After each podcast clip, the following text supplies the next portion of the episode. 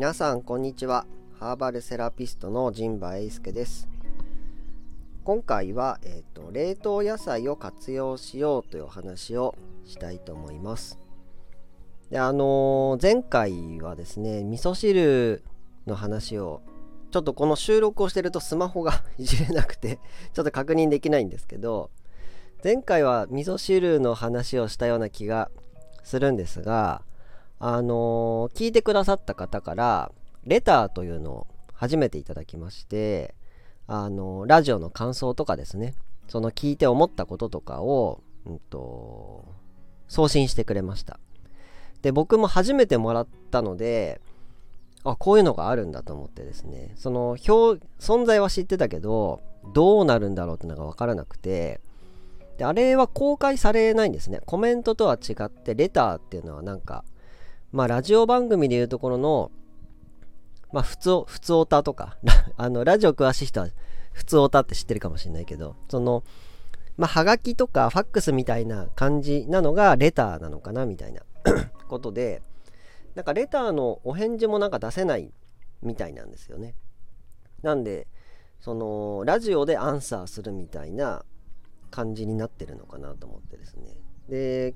そのレターをいただいた方の内容がですねそのまあいろいろ書いてくださってて僕もこう発見とか気づきがあってあそうなんだとかって思ってたんですけどあの液体味噌を初めて知ったっていうことを書いてくださってたんですよ。でこれが結構僕は驚きというかこの僕には当たり前だったことがその方にとってはあその方はすごい味噌汁とかも詳しくてあの何て言うんですかいろいろ工夫されてあの味噌汁ライフをね楽しんでいらっしゃる方だったんですけど液体味噌のね存在を知らなかったということで僕にとって当たり前のことが、うんと、別の方にとってはすごく全然知らない新しい情報だったっていうこともあるんだなってことをなんかねこう感じましてなんかその僕がまあなんだろうなこれみんな知ってるだろうなみたいなこともこうやって発信してみるとうんと、受け取ってくださった方が、うんと、には、えっと、新鮮なね、こともあるんだなということで、まあ、その、しょうもない 話もあの、発信してみるもんだな、みたいなことをね、思いましたけども。というわけで、あの、レターもね、あの、送ってくだされば、必ず目は通しておりますし、ので、よろしくお願いします。いいねとかもね、あの、なんか Web 版で押してくださると、うんと、誰、その、ユーザー登録してると誰が押したっていうのはわかるんですけど、うんと、ブラウザーで聞いてくれた人が、ブラウザーからいいねを押しても、誰が押したかわからないんですよ。なんで、その、ユーザー登録してない人がいいねを押しても、誰かわからないので、まあなんか、なんか全然冷凍野菜の話にならないけどその SNS も、なんかいいねボタンとかあるじゃないですか。あれ、あれって匿名の方が良くないですか？なんか。その誰がいいねを押したかわからない方が、なんか僕は押しやすかったり、それを、そのいいねを受け取った人も、なんか別に気にしないんじゃないのかなと思って。なんでなんかいいことって匿名にして、ね、ポジティブなことは匿名で、ネガティブなことは実名じゃないって僕は思うんですよね。その、なんかその悪口とか、うんと、人のね、嫌なことを言うこととか、うん、まあちょっとね、激しいね、表現の発信するときは、やっぱ実名じゃない？で別にいいこと、優しいこととかさ、いいことはさ、匿名でいいんじゃないとかって僕は思ってて、なんであのいいねは匿名にしないのかなと思って、なんか都合悪いんですかね？なんてことを思っちゃいましたけどね。じゃあ早速本題にね移りたいと思いますが、冷凍野菜を皆さん活用してますか？あのもう使ってるって方もいらっしゃるでしょうか？で僕はですね30代の頃はかなりその自炊を頑張っていて結構ストイックな生活をしてたんですよ。なんで基本的には加工食品とかは買わずにもう野菜そのものを買ってきて自分で切るとかですね。なんなら電子レンジも持ってなかったんですよ。30代、そうですね。電子レンジ5、6年はレンジなし生活してたんじゃないのかなみたいなね、こともしつつ、すごいなんか、自分なりにいろいろね、気を使ってはいたんですが、まあ、うんと、自分なりにもいろいろね、こう納得というか理解も深めていって、まあこれはここまで使おうみたいなね、こともしているんですけど、あの、できるならね、野菜を 本当は育てて、自分で育てた野菜をこう調理して食べれれば一番いいんですけど、うーん、なんかそれだけで一日が終わってしまうこともあるじゃないですか。なんで、まあそういう意味で自分に合ったライフスタイルの中でいろんなね方法を活用しましょうと。だって今川に洗濯しに行く人いないじゃないですか。とかさ、なんかあの、印刷機活版印刷ができた時も、なんか当時はなんかその、印刷機の本は魂がこもってないみたいなこと言ってたらしいですけどね。まあそういう人も言ってることもいたなみたいなこともあるとは思うんですけどまあその時代に合わせてね自分のライフスタイルとか自分の人生の中で優先したいことをうまくね、うんと、サポートとか叶えてくれる、うんと、方法をね自分で探していけばいいと思うんですがその一つとして冷凍野菜をねおすすめしてます。で正直冷凍野菜って僕美味しくな何回か使ったことはあったんですけど美味しくないっていうのが一番の理由だったんですね。であとまあ意外と高いとかですね。っていうのがあって使ってこなかったんですがあの最近と10月2023年10月からですねなんかまた物価も上がるんだか下がるんだかみたいな、まあ、下がることはないのかな。まあ上がるでしょうね。とかいろんな社会の仕組みとかがちょっと10月にまた変わるということであのガソリンとかもね上がってきてますし。でまあそれいうことで言うと冷凍野菜が意外と野菜や野菜じゃないや。安いと。っていうのも物価が上がってきたから冷凍野菜が安く感じるようになったのかもしれないんですけどもあれなんかそんなに高くないぞと思ったんですよで僕はなんか過去に失敗したこともある程度こう自分が整ってっていうか体力が出てきたらもう一回自分で確かめてみようって思う人なんですよ。でそれであやっぱりこれは自分に合わなかったなとかそういうことを経験するんですけどまあいろんなそういう時代の変化とか自分の変化もあって、えっと、冷凍野菜をね試しに買ってみたんですよ。そしたらそれが結構良かったんですね。でうんと、まあ物価が上がってる分冷凍野菜が安く感じるようになったっていうのが一つあとはもう下処理をしてくれていてるんですよなんでそのまま使うことができるものが多いので、うんと、まああとはカット済みとかねなんか皮が剥いてあるとかもう切ってあるとかねなんでそういうメリットがあるなっていうまあ簡単に言えばそのまま使えるパターンかあとはま流水解凍するとか、まあそのぐらいで、その冷凍野菜は使えるんじゃないのかなと。で、僕がおすすめする冷凍野菜っていうのがあって、2つ紹介します。で、1つはオクラです。で、このオクラは、あの僕はツルハの冷凍食品コーナーで買ってるんですけどもあのもうカット済みのオクラがあるんですよなんでそれも流水解凍すればもうそのままおひたしとして食べれるんですねなんでわざわざ産毛をなんか塩で洗い落とすとかあの茹でてそのまま1分ぐらいこう茹でてその後カットしてそのヌメヌメの包丁とまな板を洗ってみたいなことがなくてですね。もうそのままもう食べれちゃうっていう感じです。であともう一つはネギです。でこれもカットネギなんですけどあのネギもあの最近1本100円はしますよね。なんでまあちょっとその今年は秋田市もいろいろあったんで野菜のね状況も変わってるとは思うんですけど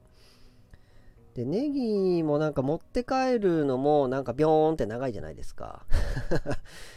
必ずこうバッグからこうはみ出ちゃうじゃないですか。ネギ1本買うとね。でじゃあカットネギを買うかってなるとカットネギもまあ200円ぐらいするんですけどね。でもこのカットネギをこの1人あるいは夫婦2人でこれ全部使い切れるかっていうとなんか中途半端に残って腐って途中ちょっと捨てちゃうみたいなこともあったのででかといって自分でそのカットネギを買ってきて余った分冷凍すればいいんですけどなんかその意外とその小分けにするのがめんどくさかったりとか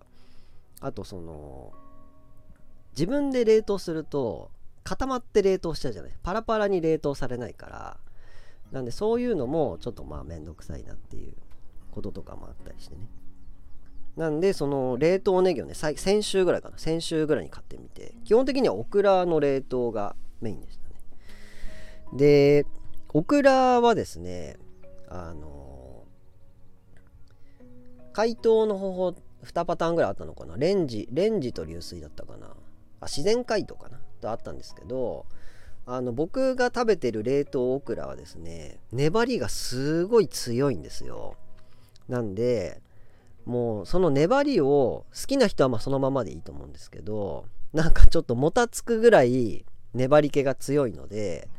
僕はなんなら軽く流水解凍で粘りを 洗い流してます僕は。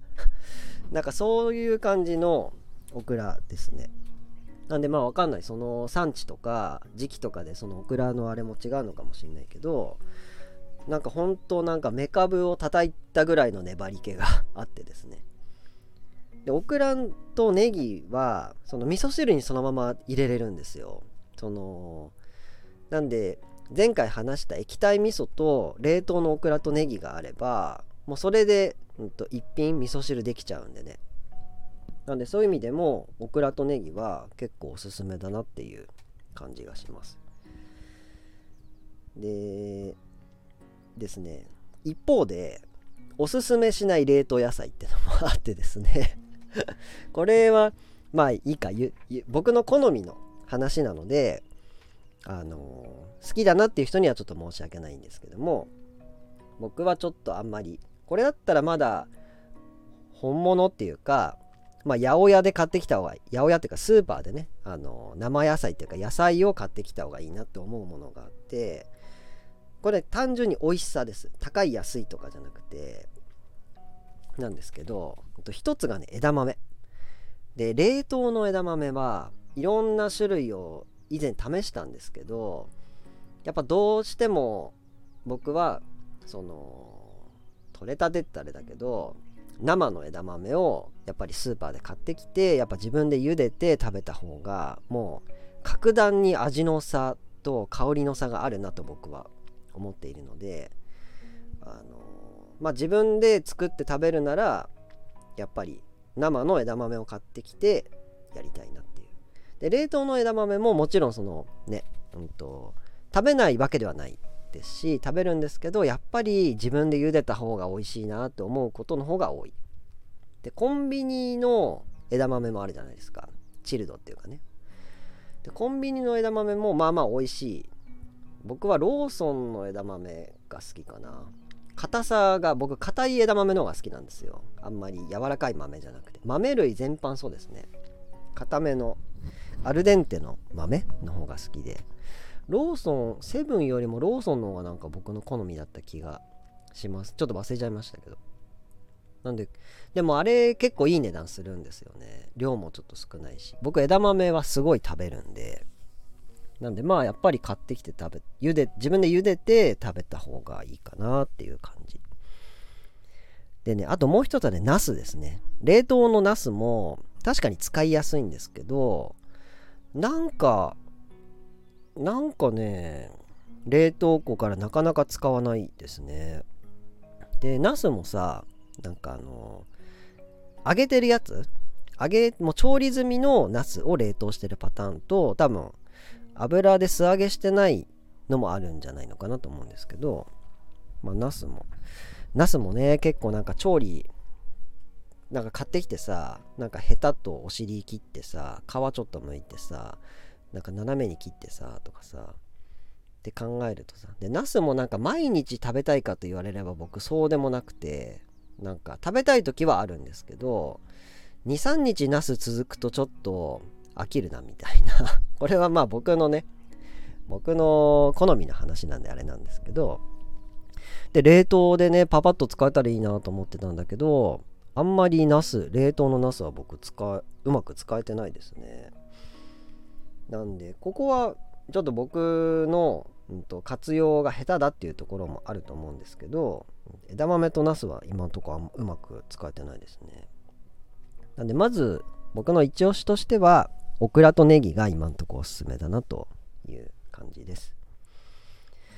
でえっとまあ冷凍野菜をね活用しようっていうのがなんでこれの話をしてるかっていうとですねあのなるべく自炊をした方が体にはいいなっていうことを、うん、っていうのが今回のオチですね。でまあ冒頭でもお話ししましたけど、うんと、野菜を買ってきて、うんと、調理すれできれば一番いいなんなら自分で 自分で畑をやって自分で野菜を育ててやれればいいんですがうんとやっぱそれはキリがないじゃないですか。どこまで何を大事にするのかっていう。で一日のできることも決まってるしさ。なんで、うんと、完全完璧な自炊を目指すというよりは、うんと、無理なく持続可能な自炊をやっていきましょうと。で、僕ももちろんその加工食品を買ってきても、お惣菜をね、買って食べたりもしますし、うんと、外食もしますしと。ただ、ベースはやっぱり自炊にしたいっていう。で、あと、前もなんかどっかでラジオで喋ったような気もするんですけど、やっぱ外食とかお惣菜の味付けが僕の好みじゃないんですよねあんまり。なんかえこれ甘いの？っていう時があったりとか。えこれ甘いんだって思ったり。あとなんかしょっぱすぎるとかですね。あとはなんか結構ニンニクが入ってるものも多いんですよね。玉ねぎニンニクが入ってるもの多くて。ちょっと日中食べれなくないみたいな。人と会う前にちょっと食べれないなみたいなこととかも考えたりもしちゃうんですけどね。あとまあ美味しいのは美味しいんですけどなんか飽きやすくないですか？そんなことないですか？なんででそういう話を味噌汁の回で喋ってでこの前あのイベントにねかけら小屋ガレージさんで奈良山はしご市でねイベントした時に何人かとその味噌汁の話をしたんですけど結構なんか何ていうんですかシンプルな朝食を食べてる方が結構多くてなんか本当日本の定番みたいなご飯味噌汁漬物であとはまあ鮭あれば鮭焼いてとか卵焼いてその時の気分とかで食べてるって方が何人かねいらっしゃいましたのでなんかそのコテコテの使いやすくて、うんと、美味しいものに特化した、うんと商品商品の商品的なお惣菜もいいんですけどまあ毎日ねこう食べるであれば自分の飽きのこない、うんと、自分に合ったねものがいいんじゃないのかなと。でなぜ自炊を僕が勧めてるかというとですねその何て言うんですかね、まあ、健康管理につながるわけですよ。その与えられたものだけを食べてるとちょっとその健康にはあまり良くないじゃないのかなと。例えば塩の量とか砂糖の量とかも自分で作ると結構びっくりするんですよね。例えば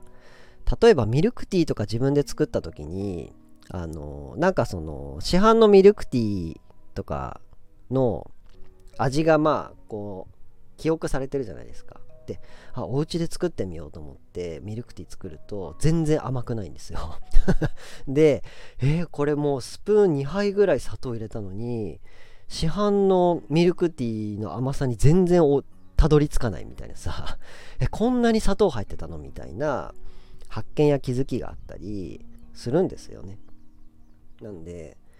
なんか美味しくないとかっていうのもやっぱ味の素っていうんですか？うまみ調味料をやっぱ結構これ使わないとこれって再現できないよなみたいな。僕結構再現するの好きでなんかそのここでどこどこか旅館でもいいんですけど旅行に行って食べたものとか誰かその友達とか知り合いからもらって食べたものを僕結構記憶して自分で作りたくなる時があるんですよ。あの大阪にいた時は大阪やっぱね、外食すごい美味しいんですよね。いろんなお店がたくさんあって、そのスペインバルとかもね、僕がいた頃も走り、流行り始めた頃だったんですけど、ほんといろんなお店があって、でいろんな味付けとかいろんな料理があってすごい楽しいんですよであとは秋田に戻ってきてからは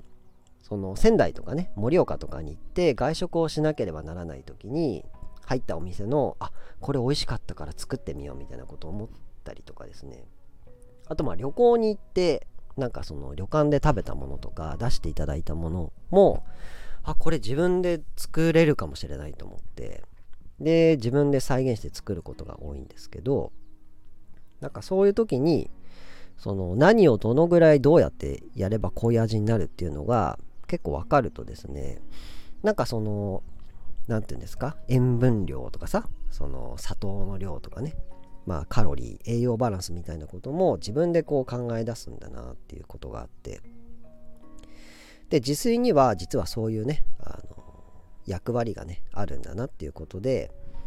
なんでまあ完璧自炊を目指すというよりは